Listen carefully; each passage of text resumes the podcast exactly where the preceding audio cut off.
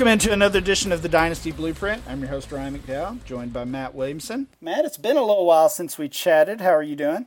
I'm doing great. Uh, we are exactly two weeks away from the draft opening up on Thursday night when we record this. It seems like it's happening fast and furious. And since we talked, I start doing some dynasty writing for four for four too. So I urge people to check that out. They can find my dynasty ranks and all that good stuff there too. I saw that you've been you've been teasing your dynasty rankings on here and sharing them a little bit at a time with us, and now we can see them all uh, out in the open over at four for four. They do they do great work over there, so that's a nice pairing. Good for you, man. Yeah, thanks. It's good stuff. Well, you know, I, you mentioned the draft. I wish, Matt, I wish I was going to the draft. It's it's pretty close to me this year, but I don't think I'm going to make it. Our guest, though, is going to be there. Uh, we've got Kyle Crabbs, the senior NFL draft analyst for the Draft Network. Kyle, you looking forward to the draft? Yeah, it's uh, this is actually my first time going and, and being live on site. The last two years, I've flown out to Phoenix uh, been doing work with with FanRag Sports before they unfortunately closed up shop, and their studios were out there. So we were flying out there, kind of the opposite direction. Ironically yeah. enough, I live it just outside of Philadelphia, and the draft came to Philly, and I went to Phoenix. So be be glad to be in Nashville this year for sure. That's cool. That's awesome. Now I know you guys at uh, at the Draft Network have uh, have lots of plans there. Are you going to actually physically be in the building, or what do you guys have planned? So, our live 2019 NFL Draft Show is presented by Under Armour Rush. Uh, Under Armour just put out a new uh, line of athletic apparel, and they've decided to partner with us as one of the platforms to really bring that messaging. Uh, of this new line of athletic wear that they have, we're really excited to partner with Under Armour. Obviously, a household name, but we will be at STK Steakhouse, which is doing their soft opening, their Nashville location, uh, the week of the draft. And uh, they're going to have a, a, section of the restaurant uh, for our essentially studio where we will be broadcasting all three days live coverage of the picks as they're coming in and uh, we'll have a little bit of a live audience there and, and some fun stuff too. We got we got some guests and stuff that I'm not quite at liberty to just share yet because we're not signed on the dotted line yet. But some uh, some former players will be joining us and, and hopefully at least one current player as well. So lots of really fun stuff planned for it. You guys are just totally killing it over there. I loved your uh, combine coverage and but it's not just combine and NFL draft season. You guys are doing this year round. We've had you on the show before, Kyle, but uh, since your last appearance, you've moved to the Draft Network. The Draft Network has has been born. Just catch our audience up a little bit on on the site, what you guys offer, just what you're all about. Sure. So uh, last this time last year, I was working for my own small time outfit, uh, NDT Scouting, which I kind of started from nothing as a pet project, and uh, been approached by. Uh, Trevor Sikkema, one of my my coworkers at the Draft Network, who does a podcast with uh, Jon Ledyard, one of our, our additional team members, and we were asked, uh, would you be interested in, in becoming part of like essentially a business startup? We have this investor that's really interested in and wants to kind of change draft coverage, and it, it, it we we were all of that like mind that there's enough enthusiasm about this event that you know you can turn it into with as many overlaps as there are with college football and pro football and fantasy football and, and the draft itself, so many overlaps that there's a market for this. And so we kind of all came together and pulled together when we're, we're really trying to uh, capture and inspire football fans, regardless of what your background is, to, to get involved with the draft and to quote unquote be the expert. You know, that, that's our our call to action at the Draft Network is we want folks to use our big build your own big board tool and mock draft machine and build your own big board and import it into the mock draft machine so you can see based on your personal big board how the, the draft would play out and a lot of really really fun stuff and uh, like you said it, it's a 365 day thing for us we're trying to t- treat it exactly like the treat the teams treat player evaluation and uh, kind of walk the audience through the start to finish folks, you guys are obviously listening and are podcast fans, but um, I do the Locked On NFL show, and Kyle and Joe Marino do a daily show as well, Draft Dudes. And then there's the Locked On NFL Draft podcast too. So it's really good stuff. And Kyle, I've been meaning to tell you, I get so many uh, tweets a day from Steelers fans after turning them on to your site to do Steeler mock drafts. I mean, all the time. I got Devin Bush at 20, and I mean, how about this? What do you think of this, Williamson? I get uh, tons of them every day. They love it. Yeah, it's it's it's been really really fun Pretty to cool. see just how engaged people are with it and and playing with the different scenarios, and it it's really really cool. Yeah, that, that mock draft tool is, is really really a game changer for for fans uh, who can, you know, li- like Matt was just saying, just kind of see what their team might get. It's easy to do in the first round to, to make those projections or look at mock drafts, but once you really get deep in the weeds, that's when it really gets fun for the diehards. Well, I've even seen people choose to do like a position, right? Like offense. Somebody did it for the Minnesota Vikings, and they, they wanted to draft interior offensive line. So they took the best available interior offensive lineman with each pick to give their readers and, and listeners an idea. This is the kind of talent drop off we could potentially see in round to round. So, like, content creators are using it for some pretty fun stuff too. Yeah, that is cool. That's That's a good idea. great. So, Kyle, on top of all that you have going on with the uh, the NFL Draft Network, the Draft Network, you also recently released your 2019 NFL Draft Prospectus. This is uh, essentially a, a draft guide for the 2019 NFL Draft. This thing is 328 pages. And it's free. That's that's maybe the best part for at least for our listeners. They can go check it out for free. What what was it like putting this together on top of everything else you've got going? It was a challenge. Um, th- Yeah. This is the sixth time I've done one of these, and so I've I've done over eighteen hundred player evaluations in six years, and this was the first time that I had a full time job in football. The the the position with the Draft Network is a full time gig, and and I don't have to worry about splitting a nine to five with it or anything like that. So it was really enlightening, but at the same time, it was almost more of a challenge because I felt like, oh, you, you wake up, you roll out of bed, you say, you've got all day to watch players. Let's watch some players. And you look up and it's one o'clock and you've done two players because you watched seven games on each guy. It's like, well, shoot, like, where'd the day go? So, Yeah, Yeah. it's gonna be hard to get out 350 pages. yeah, here. yeah. right. So it was. It took a little bit of calibration on my part because it was a different experience. But I didn't want. I've always done the book, so I wanted to continue to do the book. But uh, having a full time salary and knowing how hard this industry can be, and how many guys that are out there that are busting their tail and they're trying to charge five, seven, ten, twenty dollars for a draft guide for me to be in the position that I'm so fortunate to have a full time salary position in the field, how could I justify charging?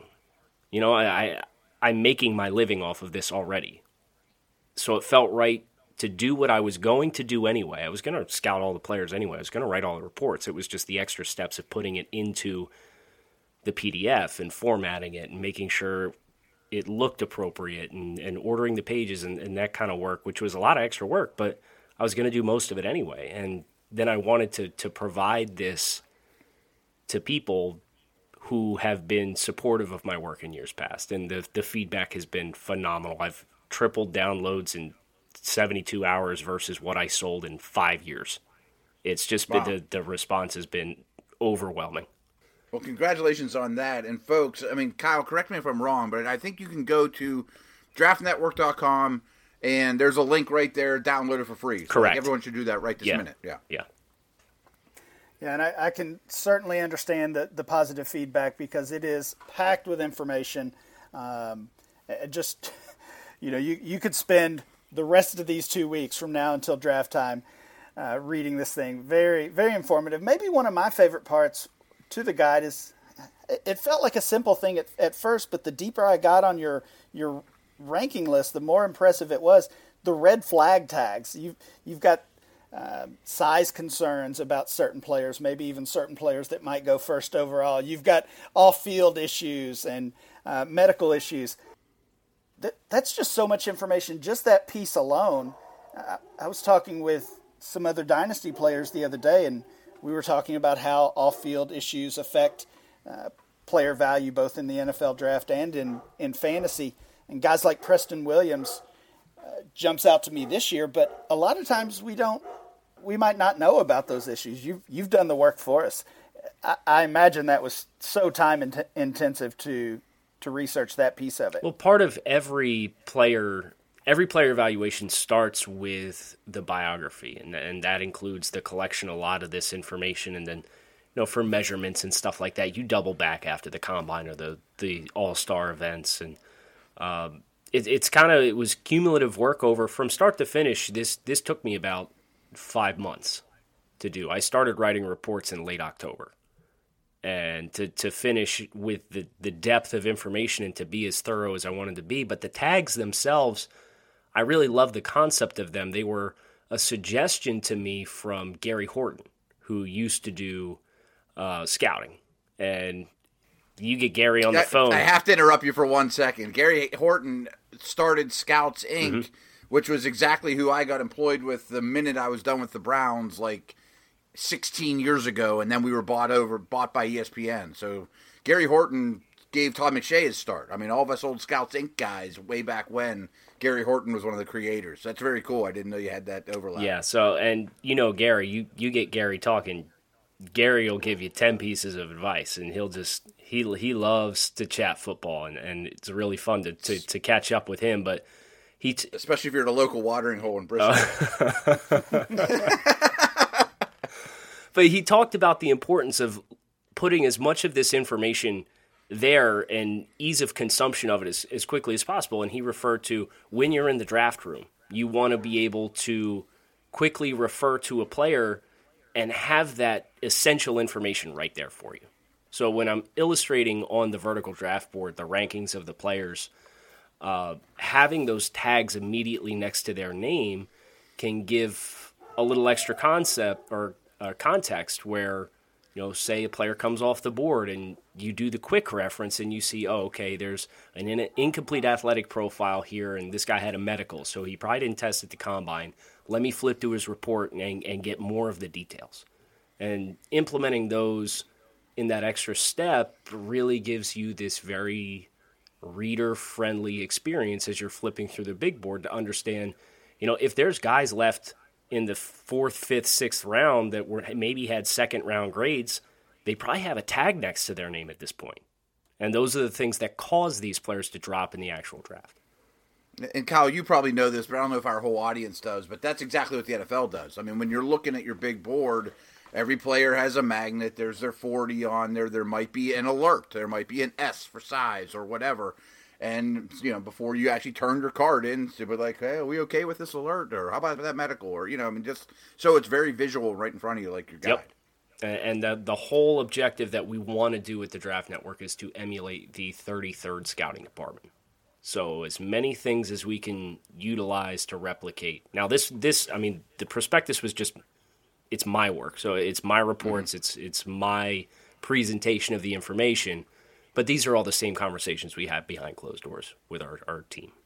So, Kyle, digging a little deeper into these red flags, like I said, this this really was probably my favorite part of the guide so far that I've that I've seen. You've got ten different tags. I'm just going to run over them really quickly for our listeners: incomplete athletic profile, character concerns, level of competition, medical history, football IQ, a position change, size concerns, speed concerns, strength concerns, and underachiever. So out of those ten, all, some of these players that you've you've ranked here have uh, have two or three or four of these issues, which uh, you've already explained kind of how that's going to impact their uh, their draft standing. But of those ten, which two or three would you say, from from your understanding, is most concerning for NFL teams? For NFL teams, it's uh, character concerns first and foremost because if they can't trust the person, they're they're going to have a hesitancy to bring you into the building. Some teams are more liberal with that than others. Uh, the other one I would say that is extremely uh, important to all teams is the medical history. So if you're reading the board and you see the C or the M next to their name, that's a big red flag that, that potentially could have a disastrous effect on the player's individual stock throughout the, the course of the draft. And nothing breaks a, a scout's heart more than the medical. You know, like, boy, I love this player, and then doctors say, ah, but he's got this knee. I don't know. You know, I think it's going to be a chronic situation. And what are you supposed to say? I mean, I think dumb football people will say, "Let's draft them anyways," as opposed to the guy that went to med school and has been doing this for thirty years. Right. I mean, that's why you pay him. You know, I mean, that's our that's how you make mistakes. And that's not to say you can't draft them, but if you've got a second Sure. round grade on a player, don't draft the medical concern in the second round.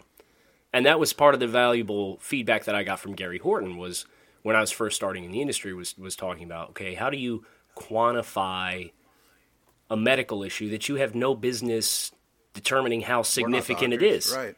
So he says, well, a second round player on film, they're a second round player, period. It's a question of are there things that can cause you to opt to go a different direction, but that doesn't change the caliber of the player on the field. So once I kind of had that epiphany, it became much easier to say, okay, I'm just, I'm I don't want to change my grade on a player. Like a good a great example from last year is Arden Key, who Arden Key I was a big fan of his tape. You know, he came in last year or 2017 and he was super heavy, and it, it kind of changed his entire profile. But you, you watch him at his peak, and he was a really impressive football player. So he ended up being much higher on my personal draft board. So from an accuracy perspective, this may hurt me a little bit, but I can't predict all of the variables that are out there. I can only present the information based on the player that I see on the field, the red flags that are present, that acknowledge that they may or they may not at all, depending on the team, impact that player's draft stock.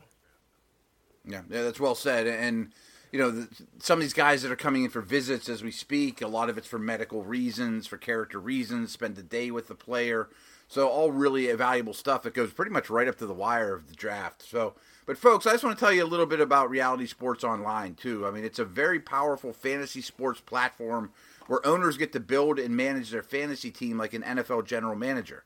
But the question is, have you tried it? It's time to go see what all the buzz in the dynasty community is all about.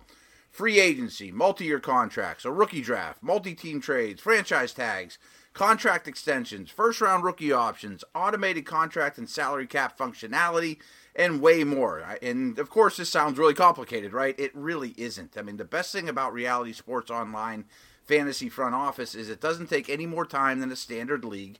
It just requires requires more strategy. So so if you think you're among the fantasy elite, well this is a platform to test your mettle. So if you're still not sure, you can test out your general manager skills for free in a mock free agency auction. And if you like what you see, use our promo code Blueprint, all one word, all lowercase, Blueprint, and receive a 10% discount on your team or league today. Fantasy just got real at realitysportsonline.com.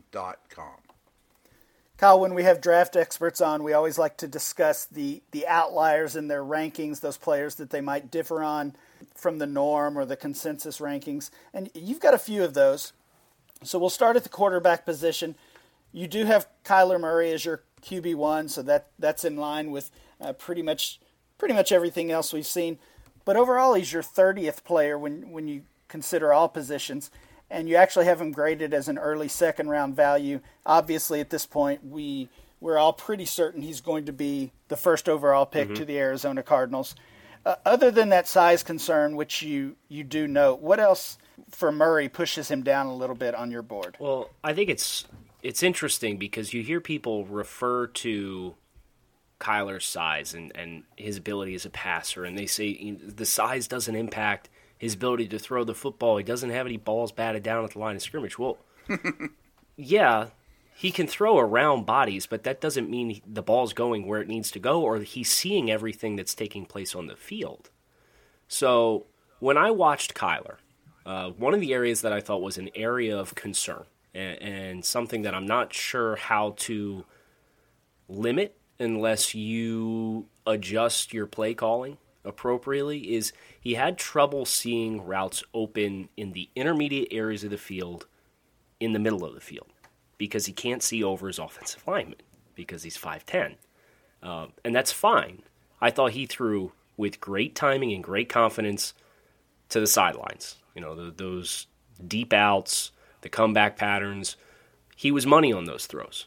But when he's hitting the top of his drop and there's a, a, a dig route in the middle of the field, he either didn't see it or he's got to throw over bodies or he's got to slide and try and find the lane to throw the ball and now the ball's late. So there's there's just these little subtleties that, that impacted the consistency of hitting those throws that you watch at Dwayne Haskins and, and his best areas, the intermediate areas of the field in the middle of the field. And he can hammer those throws and drive them home. And, and Kyler certainly got the arm strength to do it, but it's not easy for him in that capacity. He's much more comfortable in the deeper portions of the field, and he's much more comfortable to the peripheral of the field instead of the heart of the field. And um, I think that is just a limitation that, that you acknowledge. You know, you, you don't want to bash a player, and if you've got a system that has a vision of spreading the field and allowing those throws to to not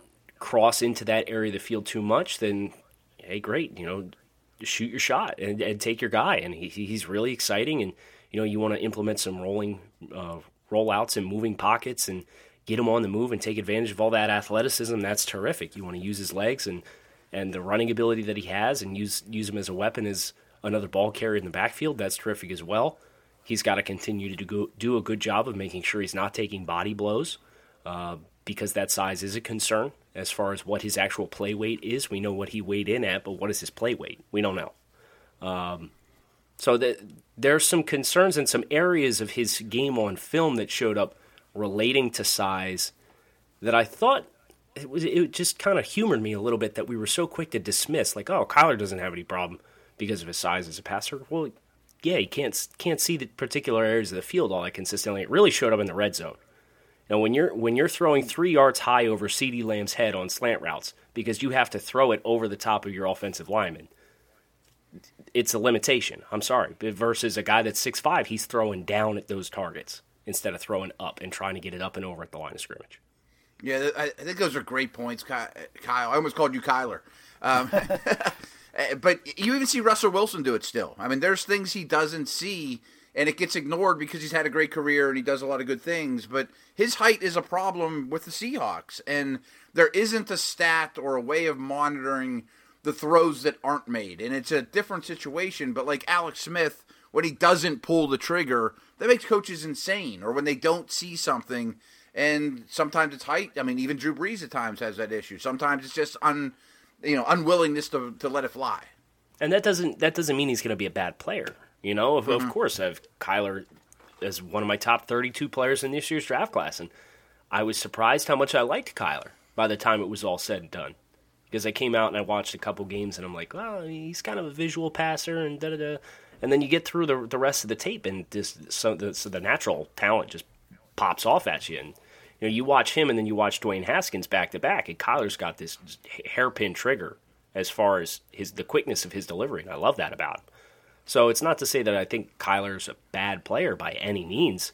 QB1 and a top 32 rated player in the draft class. Just there's some limitations there, and that makes it a more higher risk selection when you pair it with some of the size concerns and durability concerns because of his size. Yeah, definitely all fair points and, and really interesting points as far as what you're seeing him do with pass catchers in, in the middle of the field, in the intermediate area because that's where we're going to see Larry Fitzgerald. If we're placing Murray in Arizona, do you see a chance for immediate production? Uh, and, and, how do you see him working with Fitzgerald, who's who's the best option there right now? Well, I think this team's going to be chasing a lot of people, so you're going to get volume no matter what. And there's value with volume, especially you know from if you were talking a fantasy perspective, production. Uh, Blake Bortles, right, the, the garbage time yeah. king you know, it's they're they're down two scores. They got to throw the ball at the end of the game, and you know, they're gonna throw the football with Cliff Kingsbury. It's the way it is. So I think any quarterback that you get there is going to get volume opportunities. So, and then you add in the fact that he has a rushing component to his game as well. And I certainly think he's more valuable than what Josh Rosen was in last year's situation, in which it was just it was an abysmal situation. It kind of played away from every single strength that Josh Rosen really had uh, just an unfortunate pairing altogether. And you know, it's it'll be fascinating to see what happens with Rosen too, specifically. But uh, I think you'll you'll see Kyler play immediately, and I think you'll get some production. But I think you'll have a lot of mistakes, and I think you'll have a lot of missed opportunities because this game I think will move a little quickly for Kyler early, early on. I think he'll be quick to lean on his athleticism and that can be good and it can be bad. So I think you'll get high variance as well. Great stuff, uh, Kyle. Let's let's move on to the running back position. Your RB one is is not in line with uh, most fantasy players' RB one, and, and that's what I love to have you guys on the show, especially those who are strictly focused on the NFL draft and maybe not as much in the in, in the fantasy community because these differences, I, I really think they can inform us both. I, I know they certainly help me as I'm trying to decide this this player value when it comes to fantasy. You've got Darrell Henderson as your RB one. Certainly had the production, uh, unbelievable production at Memphis, but I, I think it is that level of competition that has some people a little concerned. What was it for Henderson that pushed him all the way to that top spot for you? Kyle, real quick before you answer, if you don't mind, I also noticed in your draft guide he's a tier three player though, even though he's number one. So is he number one kind of by default? Yeah, this this okay. this position group traditionally, I've been a guy that's been very favorable to running backs. I had first round grades on Saquon. Saquon Barkley was my top player last year overall, regardless of position. Uh, I had Nick Chubb with a first round grade last year. He's a top 15 player for me last year. I've had at least one first round grade at running back every year since Todd Gurley. That was that's not the case anymore. Darrell Henderson is an early second round value, as you said, a tier three player, 34th overall on the big board. But he checked a lot of boxes as far as the production is astronomical, right? And he averaged almost 10 yards a carry. In November, was averaging 10 yards a carry this year at Memphis.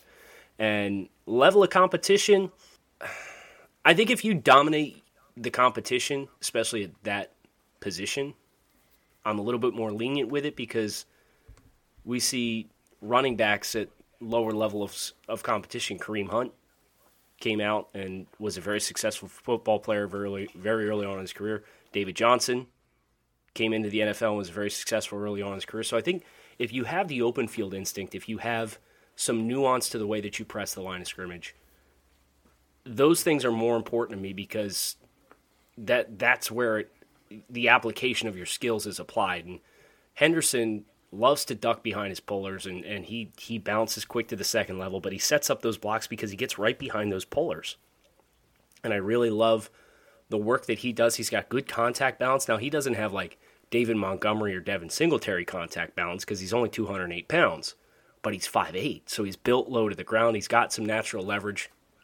He's got good but not great long speed. He ran the high four fours. Uh, my comp here is Jamaal Charles. I think home run hitter. If you get him in the right kind of system, where I like him in outside zone personally, where he can stick his foot in the ground, he can string these out. He's got enough speed that he can press to the boundary effectively. Get him to stick his foot in the ground, break up field. He's going to have one guy from the secondary or the second level that's either scraping across or coming downhill trying to fill on him he's going to make those guys miss a lot of the times, and it's going to give him a lot of home run opportunities. So uh, Henderson, for me, I, I think all these backs are scheme dependent, but Henderson, if you get him in the right situation, I think has the physical ability and the mental acumen to be an impact runner right away. Good, not great receiver. Yeah, I think that's fair. Okay. Okay. Kyle, you mentioned David Montgomery, and throughout the the college season, I think for a lot of dynasty players who were looking forward to this time of year, Montgomery was easily the RB one uh, when it comes to fantasy football. But uh, lately, we've got we've got Josh Jacobs, of course, staking his claim for that spot. Miles Sanders is actually a a favorite of mine. He's a stud. A few people have moved him up to RB one, myself included. Uh, again, when it comes to to fantasy leagues. Montgomery for you, it seems you're a little bit lower on him. He's your RB six. Uh, what what concerns do you have with with David Montgomery? Yeah, uh, David's phenomenal when he's challenged one on one. He can stand. I've seen him take take tackle challenges from guys that had a full head of steam, and, and Montgomery standing still, and they can't bring him down, which is really really impressive. Uh, but David concerns me with too many plays running directly into the back of his blockers. And at Iowa State, you're not playing in a conference that's really known for their run defending acumen. And he he not the best blockers though either. That's right? yeah, that's also very true. And Okay. um, Montgomery, for me, I like him best. It, we came up with this on the Draft Dudes podcast the other week in like a, a Tevin Coleman role. I would love him in Atlanta to take over that Tevin Coleman role now that Tevin Coleman's departed as the pass catching back, the change of pace back, the guy that's a little got got some thunder to him. I think that would be a home run type role to give fantasy players an expectation of how I'd like to see him implemented to see him be his best version of himself. Um, they used him in the passing game. He had 71 receptions, uh, a lot of short stuff, a lot of, lot of swing passes and, and, screen passes, and they they kind of turn it into like this mini punt return where they cut the field in half, they eliminate half the guys, and you know they let him use his physicality. But if he's strictly running between the tackles, he's not consistent. He doesn't carry momentum particularly all that well, and he looks to bounce to the play side way too frequently. And I think he leaves meat on the bone when he could be cutting back into the middle of the field and he runs into pursuit. So vision for me was just a really big concern. So you don't see him as a as a running back that teams would want to or would view as a as an every down back?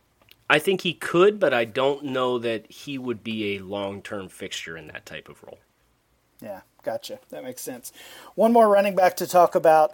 Uh, Mike Weber, of course, Ohio State. This is a player who had, uh, I think, a solid college career, maybe a little overshadowed there towards the end of his uh, time at Ohio State. But for fantasy players, uh, I think we like him a little bit more than RB18. But for me personally, he's a player that I've been on the fence with. So now I'm now that I see this rank and, and some of your notes, I'm a little worried that uh, maybe he's just not going to cut it. What were your thoughts on Weber? Sure. I mean, Mike's Mike's a solid runner. I will say this: it's not a top heavy class, but there's a lot of backs once you hit day three, and if it's like this a lot of years too, but this year especially because you don't see the top end talent at the top of the group. Uh, I think it's a much more tightly bunched group. Um, Mike very easily could have ended up being RB 12, 13, 14 instead of 18. He was just kind of landed in a, a, group of a lot of similarly graded players. And some of those tiebreakers for me are things like production and the athletic ability and the, the, the game experience. So um, I have changed the way I grade in that capacity, where in years past, you do a film assessment and then you would weight the film assessment based on all of these supplemental measures. Well, going back to what we've talked about earlier, if a guy's a second round player on film, he's a second round player. So the way that I've done it this year is I've reallocated, and your film assessment puts you into a bucket. So, for example, Mike Weber got a fifth round grade. So he goes into the fifth round tier with every other running back that got a fifth round grade. And then from there, I use those measures and metrics like your size and your explosiveness and your production and I use those things to break the ties and list you in order within your own tier. So you no longer get a guy that had a fifth round grade jumping a guy that had a fourth round grade because his metrics resume was so much better. So I've liked that change, and I think it's given me a much more reflective big board and rankings in general. But from Mike's perspective, there are four running backs in front of him that have fifth round grades, and those guys just kind of checked more boxes for him, and that pushed him down and bubbled him down a little bit in these rankings. It's funny because you you mentioned how your guys act like the 33rd team, but you have to view it through 32 eyes. You know what right. I mean? Like, yes, you can't be like, boy, we really need this type of back, so he might be eighth on our list. You know, I mean, it just depends. The teams look at it a lot differently, so uh, it, just it, it's harder almost to be where you're sitting than in a draft room with specific needs. So I just want everyone to understand that. I also want everyone to understand that they need to get into Harry's. I, have been telling you guys about Harry's forever. We talked about my days back at ESPN when I hosted the Football Today podcast. Harry's was a sponsor for us then, and I got hooked. I was always a, a uh, electric razor guy because my skin gets real sensitive and gets all screwed up if I use blades until I found Harry's. So, like myself, join the 10 million who have tried Harry's and claim your trial offer by going to harrys.com slash dynasty. That's all caps. And th- the founders at Harry's were tired of paying up, up for razors that were overpriced and overdesigned.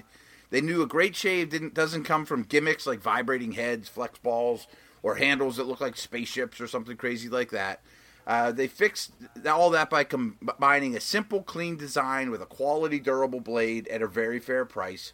They bought a world class blade factory in Germany that's been making quality blades now for over 95 years.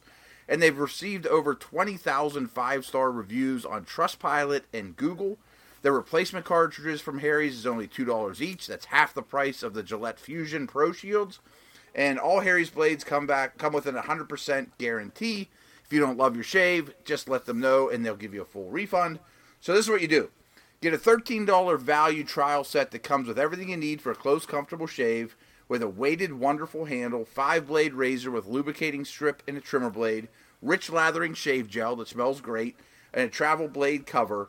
And our listeners from our show can get that free trial set at harrys.com slash dynasty. Make sure you go to harrys.com slash dynasty to redeem your offer and let them know we sent you to help support the show. Kyle, we're going to run through these wide receivers uh, a little bit quicker because there's several that I want to hear your take sure. on. Hakeem Butler is is a guy I think we've talked about outliers through, throughout this show. You're spot on with Hakeem Butler. You've got him as your wide receiver five, but I, I couldn't uh, pass up the chance to get your take on him. He's a player in, in, in dynasty rankings that many have moved up to the wide receiver one. I had him there for a time. I've kind of been a little wishy washy at the top, admittedly. I've seen Evan Silva rank him as his wide receiver one in this uh, in this rookie class. Uh, but there's some some clear concerns that that uh, people have as far as the drops and the uh, limited production throughout his career, more more of a late career breakout. What do you see as Butler's ceiling? uh, my comp for him is Brandon Marshall. So to kind of give an idea of the kind of player that I think he has the potential to be, I think he's got that same bully, physical, my ball mentality. Really love the way he high points the football. Uh, he's got some juice down the field too. I mean, this is a guy that's 6'5", 227, and he's got 35 and a quarter inch arms. Just unbelievable length and catch radius. Uh, I think the drops are really only a problem when he's square to the football, which is frustrating. Because when he has to play above the rim, he plucks the ball perfectly fine. When it's over his shoulder, there's no issues. It's when he is square to his quarterback, his numbers are facing the quarterback, and that ball's coming right for his chest. He doesn't pick it up particularly well. He struggles with it a little bit, and it's frustrating. But at the same time, he's going to give you so many explosive plays with what he can do down the field that he's a valuable player. My primary concern with Hakeem at least early on in his career, because I think you see him continue to grow and trend in the right direction in this capacity. Is defeating press coverage is something he needs to be more violent with, more assertive with. Too much wasted time at the line of scrimmage has, has really killed a lot of routes for him, and then he's not able to stack guys effectively. So, if I was going to look for an area for Hakeem Butler that he has to get better at coming in if he wants a productive rookie season, I think he'll be fine long term. But a productive rookie season has to come down to I want him to to focus on getting off the line of scrimmage against assertive corners with much more consistency. Do you see the same problem, although much different type of receiver, with Andy Isabella? I see him oh, really struggling to get off the line. Of scrimmage. Yeah, he he he's all over the place. He loves to to sit there and give you three head fakes before he's out on his stem, and the foot and the football eats him up too because he's got small yeah. hands. So everyone thinks he's Welker or Edelman. Brady would hate him. Yeah, it's too much. Too much time line of scrimmage. It's like make make one cut and go, and trust trust your agility and short area quickness to get you out of there. Yeah, Isabel is another guy that I wanted to mention, Matt. I'm glad you brought him up. He has really quickly become kind of the darling of, of dynasty fantasy football or, or fantasy Twitter, whatever you want to to think about. Um, and, and yeah, we've we've basically already placed him on the Patriots. I, I think that that feels like a done deal already. I, I don't know. I, I, I guess I just worry about a ceiling with him, both football perspective and and from a fantasy perspective. Yeah, uh, primary, primarily a slot receiver, right? And that's that's perfectly fine. Um, I think slot receivers have much more value now than what they did ten years ago, and that's not to, to put a limitation on a guy, but He's not a guy that's going to play down the boundary, and I don't think he's going to be a guy that that wins a lot vertically despite his speed. He's going to be a guy that that speed shows up in run after the catch situations. Uh, same two primary concerns as what Hakeem Butler had, as different as players as they are. Just the timeliness getting off the line of scrimmage, and there's drops here. He likes to body catch the ball because he's got eight and a half inch hands. He doesn't do very well when he has to extend out away, and he doesn't have a large catch radius. And if you're able to get a defender that's uh, meeting the football at his frame, you're not going to have success in those areas. So uh, he's going to have to be a guy that lives and dies by shake and press coverage and finding soft spots in zone coverage. And that's perfectly fine, but that's just you're not a, a universal player in that capacity. And I think you'll you'll be a lot more reliant on the players around you occupying and requiring attention for him to really feast.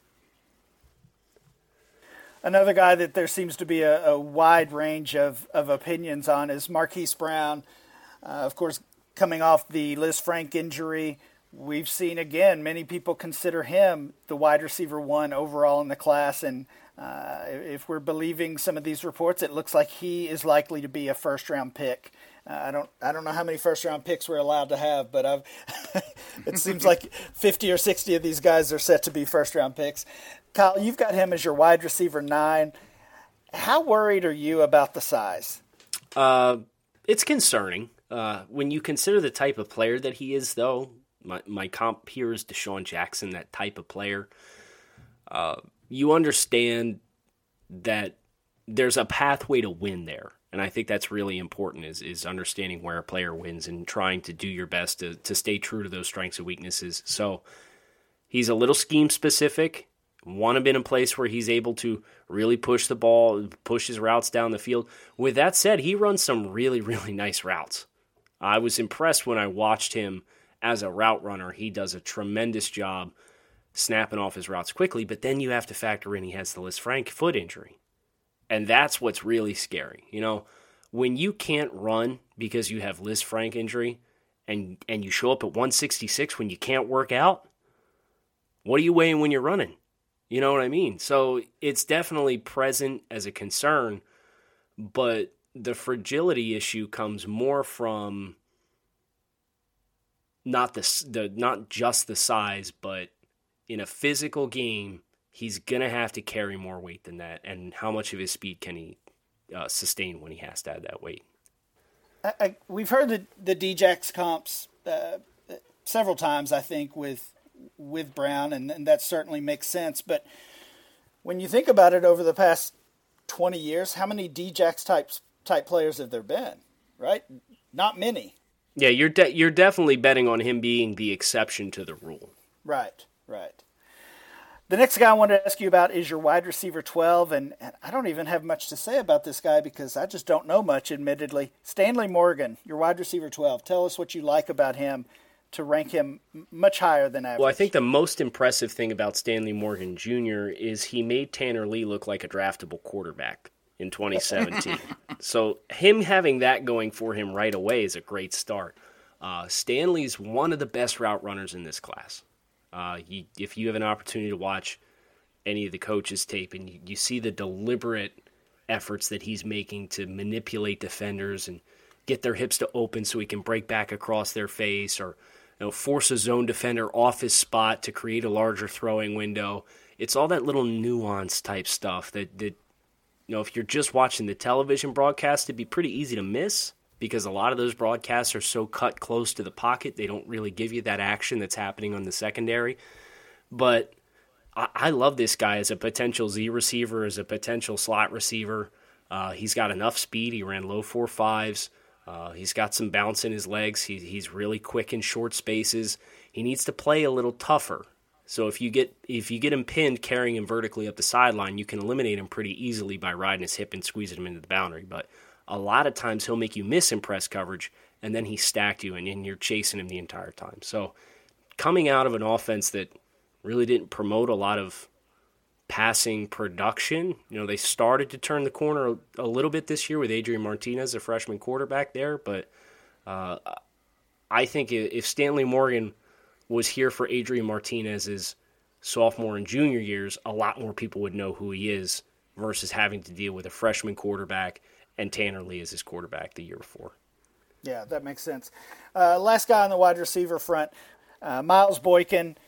I think he came into the the combine as, as kind of a low ranked guy. That's where you have him. He's your wide receiver 33. He blew up the combine, and now fantasy players love this guy.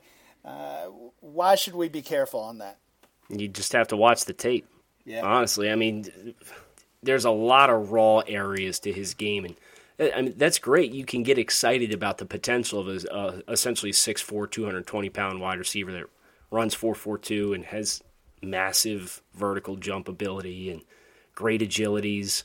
But if you just watch him play football, there's a lot of times where he gets eaten up at the line of scrimmage. Like guys guys will not let him off the football. He does not play to his potential as far as his size, so you get a big receiver that doesn't play like a big receiver in a lot of instances. I know it's easy to kind of car- uh, we just got done carpet bombing Nebraska's passing game. So Notre Dame, let's be fair, they don't have great quarterbacks there either. But at the same time, if you watch him in isolation, there's so much that he needs to get better at. And there's so many little things that I don't think have even they've been bothered to be taught about. I think if you get to Boykin's ceiling, it's a long ways away. And I think he, there's there's just a lot of work and a lot of investment, and the vast majority of teams don't develop their players that effectively at the pro level.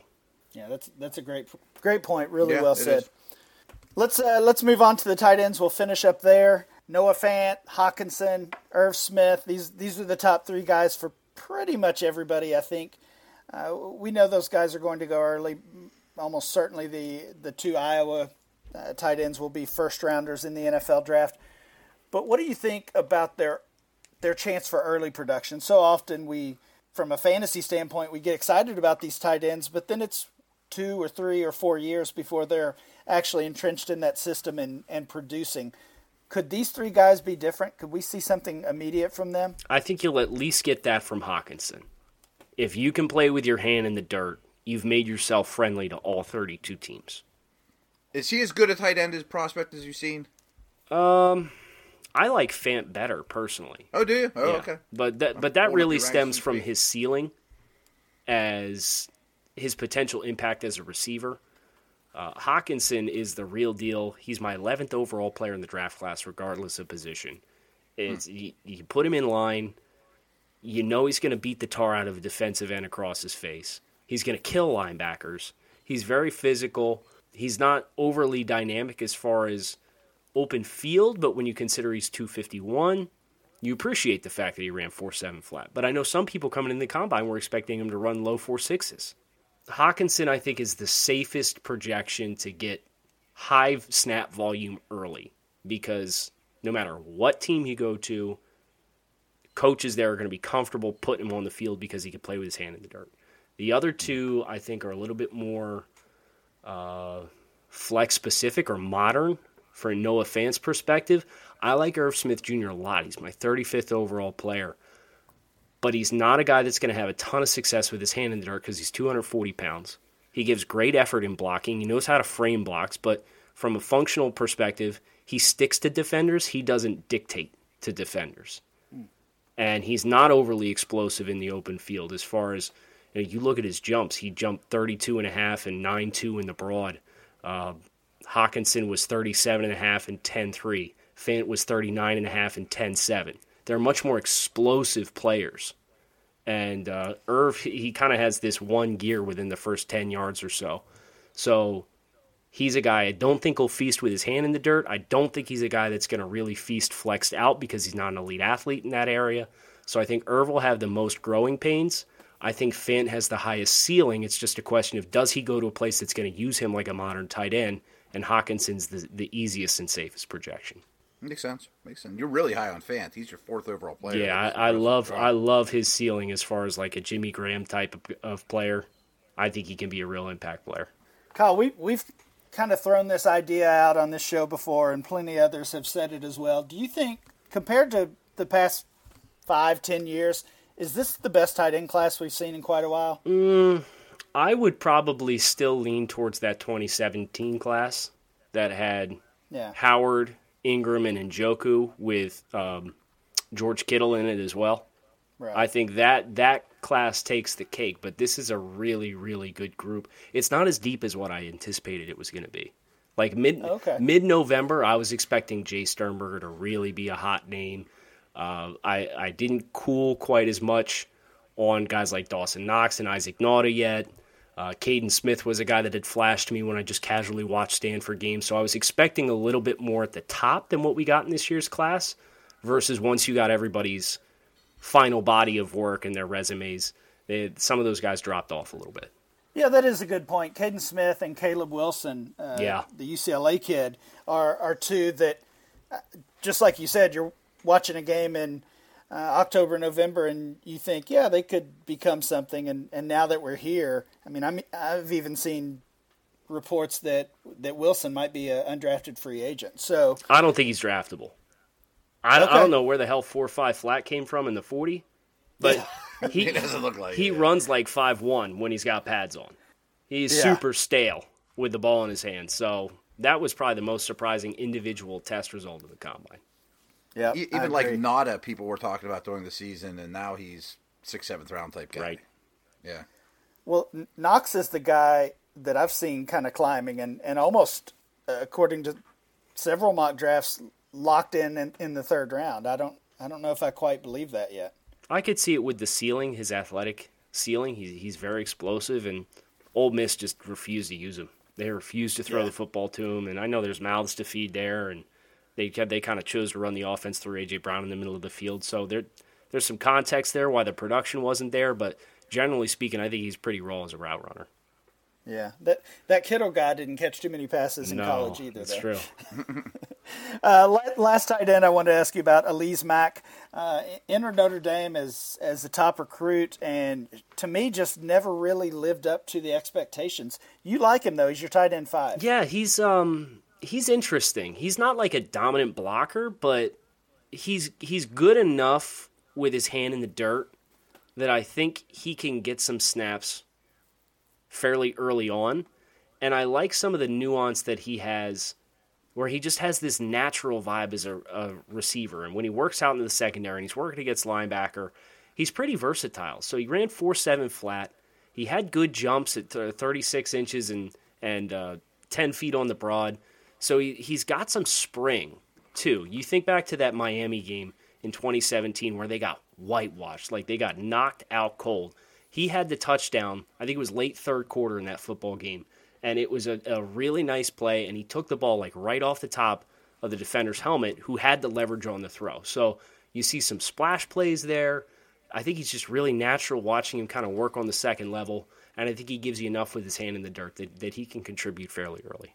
Hmm. All right, great stuff.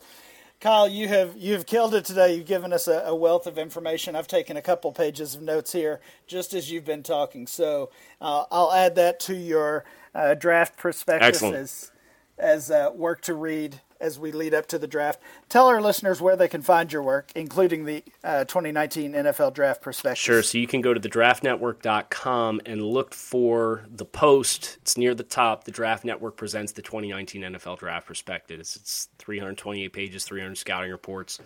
Uh, try and lay it out in a, as user friendly a format as humanly possible.